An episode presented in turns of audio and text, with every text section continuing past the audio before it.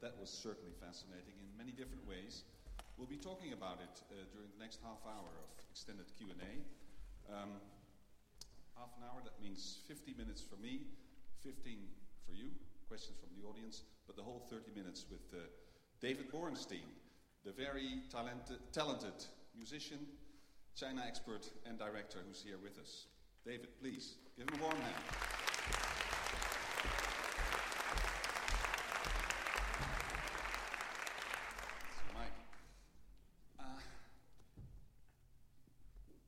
It was a funny movie, a lot of absurdity, but it's also very tragic underneath. Was it difficult to find a balance between these two elements? Well, definitely what I was going for was something that was between the tragic and the comedic. I mean, for me, the best comedies are tragedies, and the best tragedies are also comedies. So for me, it was definitely throughout the entire film, it was trying, the editing process, it was trying to figure out a way to strike that balance correctly. Uh, while we were in the editing room, actually, we were doing a lot of reading uh, of Kafka, which was, I mean, I think for, for me, it's these films that really strike a balance between showing the personal and the systematic that are able to strike this balance of, of comedy and, and tragedy kind of right on the, on the, on the note. So Somebody told me that the first uh, stages it was more hilarious and you sort of toned that down. Is that true? Uh, no, I think it, it, was always it was always going for something that was kind of in between. Um, it definitely in the beginning, I, I, think it kind of is trying to play with the expectations of the audience a little bit. In the beginning, there is a little bit of a setup in the first 15 minutes of the film that might suggest that it's some sort of uh, investigation of this kind of surface level phenomenon that is Michael Moore like. Uh... Uh, yeah, or maybe even like a like a Vice like kind of kind of going into looking at this absurd thing that exists overseas. But to a certain extent, I mean, I think what we were trying to do in the edit room was to also was to kind of play with people's expectations and to kind of introduce this cultural phenomena in that way.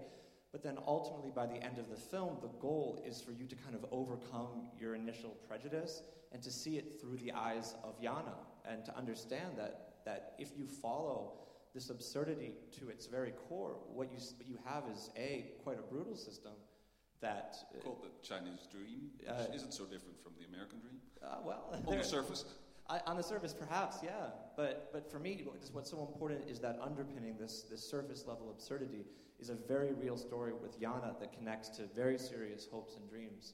Uh, and a, a, system that, that is connected to uh, one of the largest economies in the world, China, that has pretty dire consequences no matter what way it's going to go. So.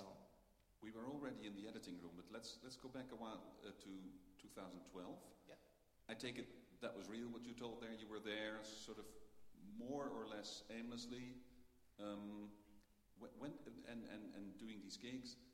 When did you get the idea of um, um this might be a movie? Because yeah. you were a student of Chinese language and society.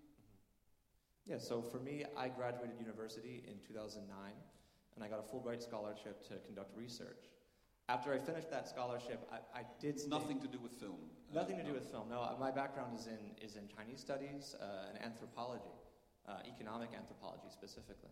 So for me, after I did, I finished my study research there. Uh, I was fairly aimless there, just spending two or three years uh, doing gigs like this, and also working in Chinese media. Um, and so for me, uh, I did meet Yana the way I, I, I, talk about it in the film. She found me in front of my home. Uh, and that night, I was playing a gig at a, at a real estate opening and absolutely blown away by, by what I was seeing. And for me, that kind of started a process of trying to figure out what it was all about. Uh, at that point, I was just starting a PhD in anthropology, uh, and I made uh, my research in anthropology kind of connected to this. Uh, and you had a phone and a video camera? Yes. So you started making bits of film, of reportage? Yeah, exactly. So in the, in the, beginning, a lot of this stuff that you're seeing is really this kind of uh, research footage that I didn't necessarily intend on making a film out of, but I did intend on making a research project out of it. But then, for this, for, to make this story happen, you had to go back with a professional crew. Was there a lot of reenactment then? Uh, no. Uh, so what happened was it started. We started filming. Well, I started filming on my own in around 2012, and then actually after a year of filming on my own, what happened was we actually pitched it for the first time at the IDFA Forum uh, in 2013.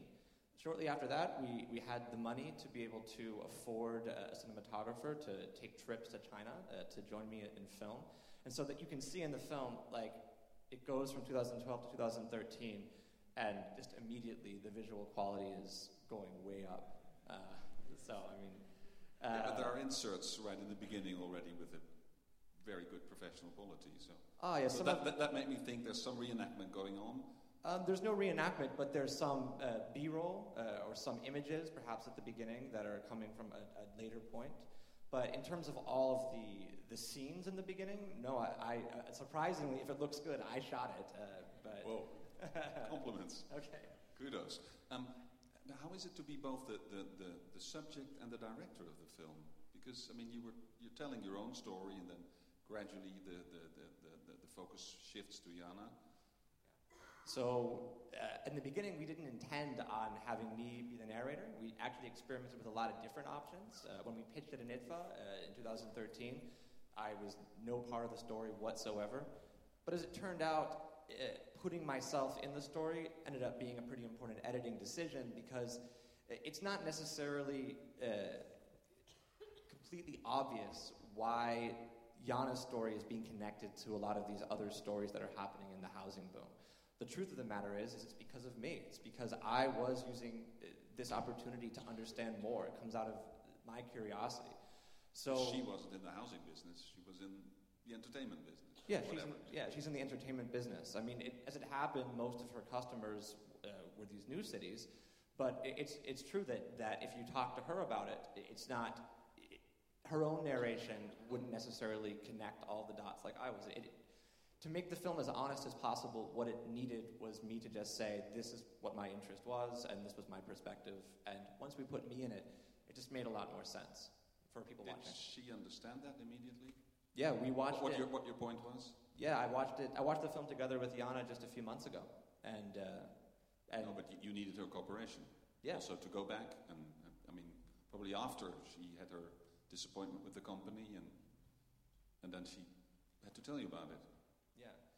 Um, so is the question like how her participation in the project yeah, was? Yeah, yeah, yeah. Yeah, so I mean, the, her participation in the project was, it changed over time, I would say. In the beginning, she was just kind of lukewarm about it. I mean, we hadn't become good friends yet. Uh, in the beginning, she looked at me as just another foreigner. She was more interested in me playing clarinet and saxophone. And from time to time, she would say, Hey, David, stop filming. I mean, she, I was a nuisance. Do uh, your job. Yeah, do your job. Uh, but after time, I ended up having so many talks with her through interviews that, kind of like what I say in the film, it, it, it kind of rang true. I, I, became one of her kind of closest confidants in, in Chongqing. I probably had discussions with her that, that no one else did. Uh, a, because she was kind of an outsider in, in Chongqing. She doesn't seem to have many friends. Uh, no, because she was so busy kind of working on her project. She was also uh, an outsider. Um, she was from faraway province, the Xinjiang 500 miles away. Yeah, uh, and so she was learning the language the whole time. Actually, if you notice, uh, some, some Chinese might notice in the film that her Chongqing dialect is much better at the end than it is at the beginning. Uh, but, uh, but yeah, so I was able to kind of create a connection with her, and then by the end, our, our conversations got so much more personal, and, and we really kind of became very close through making this. So participation with her was very interesting. It was a, still in touch. Oh yeah, I, I spent uh, seven days with her just a few months ago in uh, in Chongqing. what did this tell you about China? Because you went to China, I guess, something around 2010 or so. Um, then this boom started. Uh, then it started fading. Your ideas must have changed during the whole process of, or during those years. Yeah, I mean, what was interesting about about seeing China at this time is kind of thinking about about how capitalism works in China and thinking about how kind of my, one of my biggest takeaways was this idea that perhaps this marriage between capitalism and democracy is not necessarily something that is natural or is the most efficient way. When you look at this uh, what, what I show in this movie, there are a lot of scenes that kind of suggest that some of the more uh, kind of autocratic and repressive measures that China takes in its system is actually beneficial for, for a housing bubble or for a, for a kind of in, encouraging high GDP growth. So when you have peasants who, in one day's notice, you can get them off their land without any respect for kind of their, their property rights, that's actually quite an efficient thing. What does it mean when there's no free flowing information? We talked to journalists. It was uh, one of the cut scenes was talking with a journalist that was saying that he was discouraged from reporting on the fact that there were ghost towns, on reporting on the fact that there was negative financial information, negative financial kind of situation in China. And what does it mean for a bubble economy or for any kind of capitalist system to have to have this kind of lack of free flowing information? So I mean, what, what I kind of took away from this was saying, wow, I, there is a new form of capitalism kind of that's coming out of China right now. And which is, which is on, on, on, the one hand unrestrained, like the, the, the man who owns the, the, city with the, with the mall. Yeah. On the other hand, you call it authoritarian. Yeah. It's, um, it's still um, centralized in its, uh, its uh, direction. Exactly. And but doesn't that have good sides as well? Like you might be very effective when it comes to climate uh, change. Absolutely. So I mean, right now, more effective than the United States. Yeah, well, definitely as of now. Uh, but yeah, right now China is is criticizing our president-elect over uh, over kind of getting out of the Paris Agreement. So so there are definitely going That's to be. That's quite embarrassing. How does that feel? It, it, doesn't feel good. I mean, I gotta say, but it is definitely interesting. I mean, so what I, I think what the film is trying to get a little bit into is this kind of new form of is a kind of a novel form of capitalism that I, I definitely think has a strong possibility of reshaping the entire world in the 21st century, especially you know in light of the new U.S. president, especially as China moves to take a more of a leadership role on many of the, of the issues that are going to be reshaping the world. However, we deal with climate change is going to reshape the world in its image. And China now is in a very strong position to be one of the countries that says uh, how that's going to take place. Putting that aside, how we deal with robotization of work is going to be something like that too. And China is also in a position to be the kind of the leader in how these questions are solved. Um, so I, I hope this film can at least in some way get you deeper into the system and, and, and sow some doubt as to both capitalism and authoritarian rule and yeah. well, both sides of the story. Um, you've moved to Copenhagen. You, have you become a filmmaker now, or will you go back to your original studies? You've, you've moved to Copenhagen before the elections. Uh, yeah. yeah. Um, well, I, I, mean, I am working with uh, my producer Jesper Jack, who's here right now, on uh, a number of new projects. Uh, the I love the Copenhagen film scene. Uh, I have a great relationship with everyone that I've worked with on this project there, and I've definitely grown a lot uh, as a filmmaker in Copenhagen, and so I'm very interested in continuing to work there. Um, I'm still interested in academia, uh, but but ac- and so I kind of hope to kind of do both at the same time. And the clarinet? At the clarinet, uh, well, whenever I go back to China, maybe I can uh, whip it okay, out. Right. yeah. for, for, a quick buck. They need Dave Berenzio, you know. I'm sure there are questions about China uh, um, in the audience, and we have uh, a gizmo here called the catch box. You get the idea? Um, I throw it to anybody who has a, a, question, so preferably in one of the first rows, um, and you speak into the box. Do I see a hand? No questions. Mm, oh, that's quite far away. We need some audience cooperation here with the box. Speak here? Yes, yep. works. All right, firstly, uh, great documentary. Um, yeah. Um, what I want to know is how is Yana doing and um, what is she doing? Yeah, thanks for the question. So, what uh, Yana has, did after the, after we finished filming, she went home uh, to Xinjiang and spent a few months. With her parents. Yeah, with yeah. her with her parents, as her dad recommended on the phone. Um, and then since then, some interesting things have happened. Actually, one of the things that's happened in China in the past few years, the last two years especially, since I finished filming, was the president Xi Jinping has kind of been emphasizing a renewed nationalism. And so uh, he was talking about banning kind of the crazy, not banning, but discouraging the crazy architecture that you see in this and kind of emphasizing the need to, to remake uh, an indigenous Chinese identity. Will that express itself in the, in the architecture as well? Um, it won't, won't, be British anymore? Uh, well, we'll see. But it is expressing itself in Yana's new line of work. She's still, so when I visited her uh, this last summer, she was still working in events, but she was working at a new company that specializes in Chinese cultural performances. So there you go. You want to bring her over to Europe? yeah, that would be nice. She actually asked me about that. Okay. Who has the box? Oh, she's still a businesswoman. Uh, well, she's working for someone else now. Oh, okay. Uh, thank you, David. Uh, I'm a Chinese, so I have a completely opposite perspective. Uh, thank you for the film, very interesting. Uh, we are actually a designer in, in China, so this like you talk about architect design is actually quite relevant. So my question is, are you American, right? Yes. So um, I'm curious about your, as an American, what's your perspective? Like the, the whole housing bubble it seems quite similar to the American housing bubble in 2008.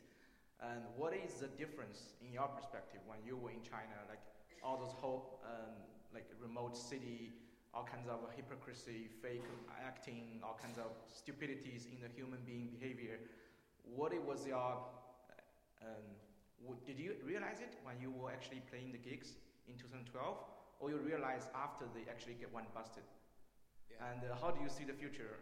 Uh, like when Donald Trump actually get elected, like the next five years, like how do you we, see we're, the economy? We're covering a lot of ground here. Yeah. yeah. So, so, we stick to the housing bubble? Uh, I'm happy to answer as many questions. Uh, so the first question was, all right, just trying to unpack that.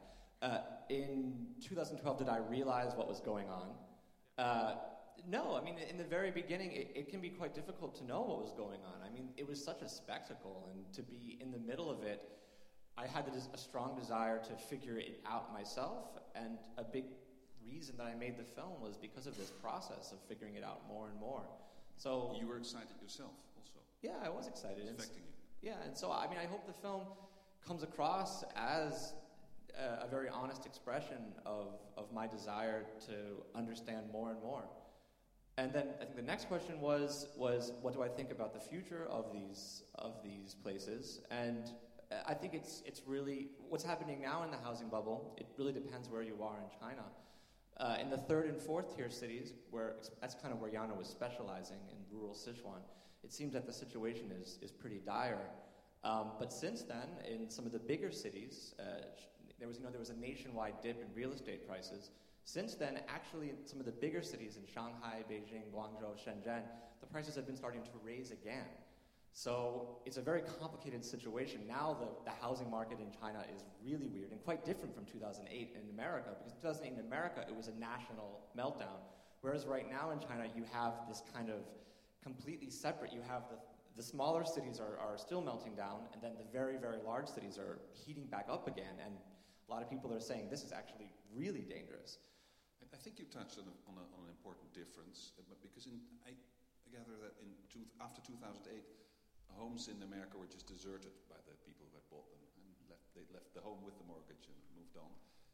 You, you point out that for the Chinese, having a home is sort of very central to identity, the idea of succeeding in life and, and almost, almost the same as family. Mm-hmm. Yep. Uh, so that is, I mean, that's another thing that kind of economic anthropology likes to look at, right? So uh, economics likes to look at, at numbers and data. Whereas economic anthropology likes to kind of problematize that approach by looking at the cultural kind of forms and ideas that underlie economic activity. So that those scenes where we look at the obsession over housing is kind of typical economic anthropology. We're, we're looking at, at the spirit of this housing bubble. What are the cultural forms that are exploited? Uh, and to, there's no doubt at all that in China, uh, developers and local governments really exploit this notion of family and house being connected in order to. Almost morally obliged to buy a house. Uh, yeah. Where's the catch box? Ah. You're becoming a team. Thank you. Uh, great film, absolutely. And I was also very fascinated by the fact that you actually entered it uh, as a researcher, basically. So I wanted to ask, now you just spoke about economic anthropology as well. What was your research on your academic research? Was that on a related topic to the one that you're covering in the film, or was it, or it's two completely different things? Yeah.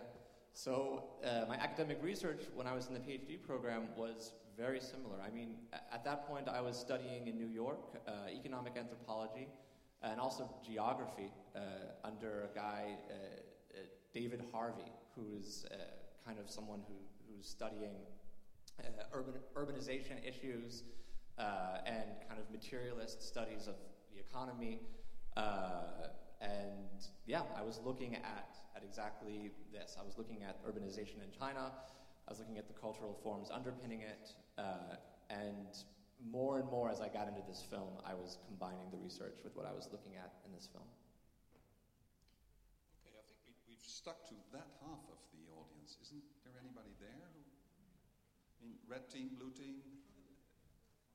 Yep. Good catch. Thing on? Oh, yeah, apparently. Uh, I was trying to play some football.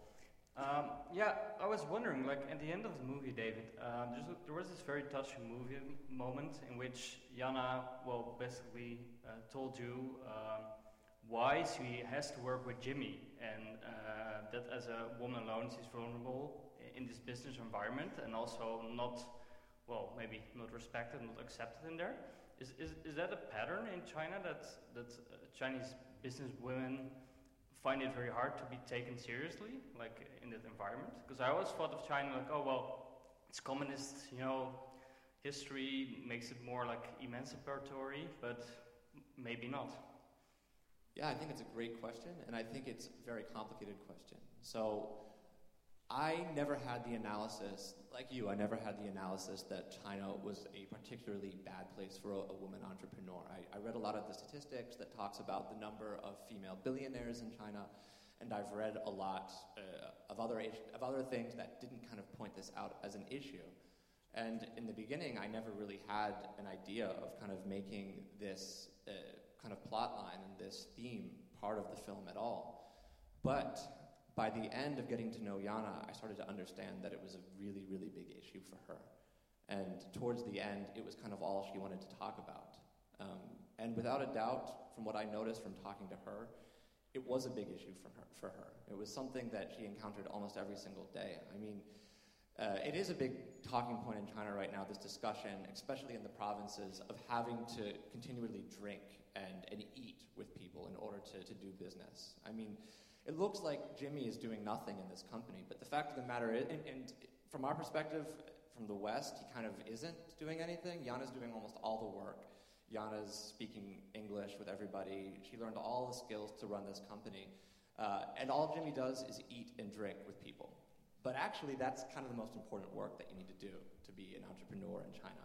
So I do know that there is a, a kind of big discussion uh, uh in China right now about why is it that we need to be constantly eating and drinking with everyone uh, in order to run a business? Uh, and that's kind of what made Yana feel very strongly. And this, to her, I, if you were to ask Yana, why did you, you fail as, a, as an entrepreneur, she, she almost definitely would have given you this, this answer. This is, it's this gender dynamic. And so, um, as a filmmaker that was trying to, that made a strong connection with Yana and that wanted to make a film that, that she could feel part of also, and someone that respects her opinion, I, I, I needed to put it in the film. It's almost painful when you hear her commentary to see her with the cake. Yeah. I mean, that scene, you, you, prolong that scene. You yeah. go, Ooh. No, so it's, it's part also uh, economic astronomy. Uh. Um, we have time for one more question. Uh, there were, I think, two moments in the movie that you showed a form of protest, the scene in the white shirts and almost the last scene in the shopping mall where they really destroyed some things. Uh, can you tell something more about how protest is going on right now? Are they becoming bigger or is it still like really suppressed because yeah. yeah. It's it's quite suppressed and quite uneven. So that surprised you too. You were playing and you ran with your camera to. Yeah, I mean, it, it, it wasn't hard at all to find housing protests in, in China. They were happening all the time, actually.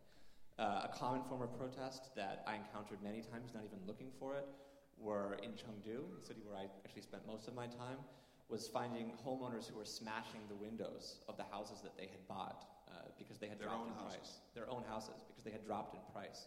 Kind of the ultimate expression of the fact that it was never for living in. It was, it's only valuable to the extent that it, that it goes up in value. Um, but what was interesting actually about those people who were uh, protesting about the house that they had bought uh, was because was the fact that that they thought that they were kind of the only people that were in that position. Um, by going to so many new cities, I had, I had encountered lots of protests, but they didn't really know about the other people that were protesting. They all were binding together as one building or one community, uh, but there wasn't a lot of coordination between different And no media coverage. Exactly. So, I mean, it's, that's how protest always works in China. I mean, I have a lot of friends who study uh, worker protest in South China, and it's all kind of wildcat strikes where that are not organized and, and spontaneous. But despite the fact that they're all spontaneous, they pop up a lot. I mean, there was there's uh, many, many hundreds of times more strikes and protests in China than there are in the United States, for example. So, Could you imagine that that, that bubble would burst as well, the, the authoritarian bubble, because? The authoritarian Ve- bubble. Very sort of surprising. Uh, I'm, I'm not, I'm not, uh, I have to say I'm bullish on the authoritarian bubble uh, globally It, right it now. will, it will, it will. Oh, okay. Yeah, it will expand beyond China, uh, yeah. right? So, what- have you been pitching anything here at IDFA? Uh, yeah, uh, we're not pitching this year. We just pitched a film at, at Leipzig. Yeah. Uh, that's, uh, So the question would be, what are you working on? Yeah. Um, so right now, uh, my producer and I are working on a film about education between the United States and, well, really Western countries and China. Um, and then we're also kind of looking into a new project about uh, the role of the media and post-truth in the light of uh, our last election. So, Okay, I can see the logic of that. Yeah. Well, it was great having you here, and we hope to see you uh, back soon. Thank you, David. thank you.